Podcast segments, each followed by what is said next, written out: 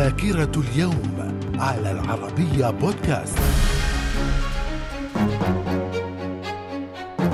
أهلا بكم إلى ذاكرة اليوم التاسع والعشرين من أبريل. ففي العام 1827 وقوع حادثة قصر القبة حين لطم حاكم الجزائر الداي حسين قنصل فرنسا بالمروحة. وعلى إثر ذلك احتلت فرنسا الجزائر وقد عرف سبب الاحتلال بحادثة المروحة. في العام 1885 جامعة أكسفورد تفتح أبوابها للفتيات للمرة الأولى. وفي العام 1915 هزيمة الإيطاليين في معركة القرضابية في ليبيا وهي أكبر هزيمة تعرضوا لها منذ غزوهم لليبيا في أكتوبر 1911 من الذاكرة. ومن ذاكرة اليوم التاسع والعشرين من أبريل في العام 1945 أدولف هتلر وإيفا براون يتزوجان ثم يقدمان على الانتحار في اليوم الذي يليه.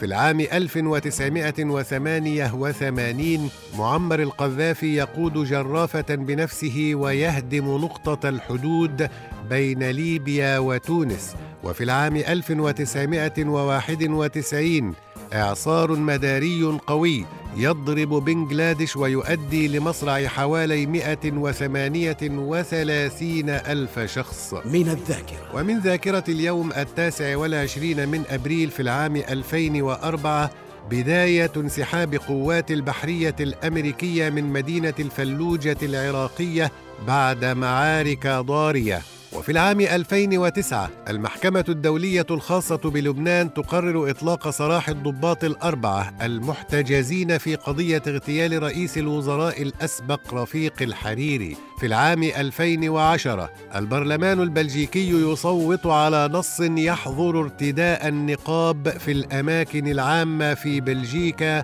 ومن ضمنها الشوارع. وفي العام 2011 زفاف الأمير ويليام النجل الأكبر لتشارلز أمير ويلز من كيت ميدلتون والملكة إليزابيث الثانية تمنحهما لقب دوق ودوقة كامبريدج. من الذاكرة. من مواليد التاسع والعشرين من أبريل في العام 1894 زكي طليمات ممثل ومخرج ومؤلف ومن آباء المسرح المصري الحديث. في العام 1901 الإمبراطور هيروهيتو إمبراطور اليابان.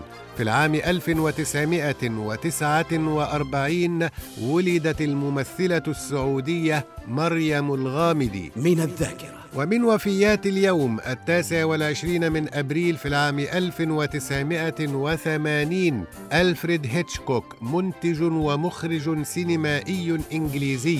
وفي العام 2009 محمد سالم ولد عدود عالم وفقيه ولغوي وشاعر موريتاني. من الذاكرة. وفي التاسع والعشرين من أبريل من كل عام يحتفل بيوم إحياء ذكرى ضحايا الحرب الكيميائية ويحتفل باليوم العالمي للرقص. من الذاكرة. إلى اللقاء.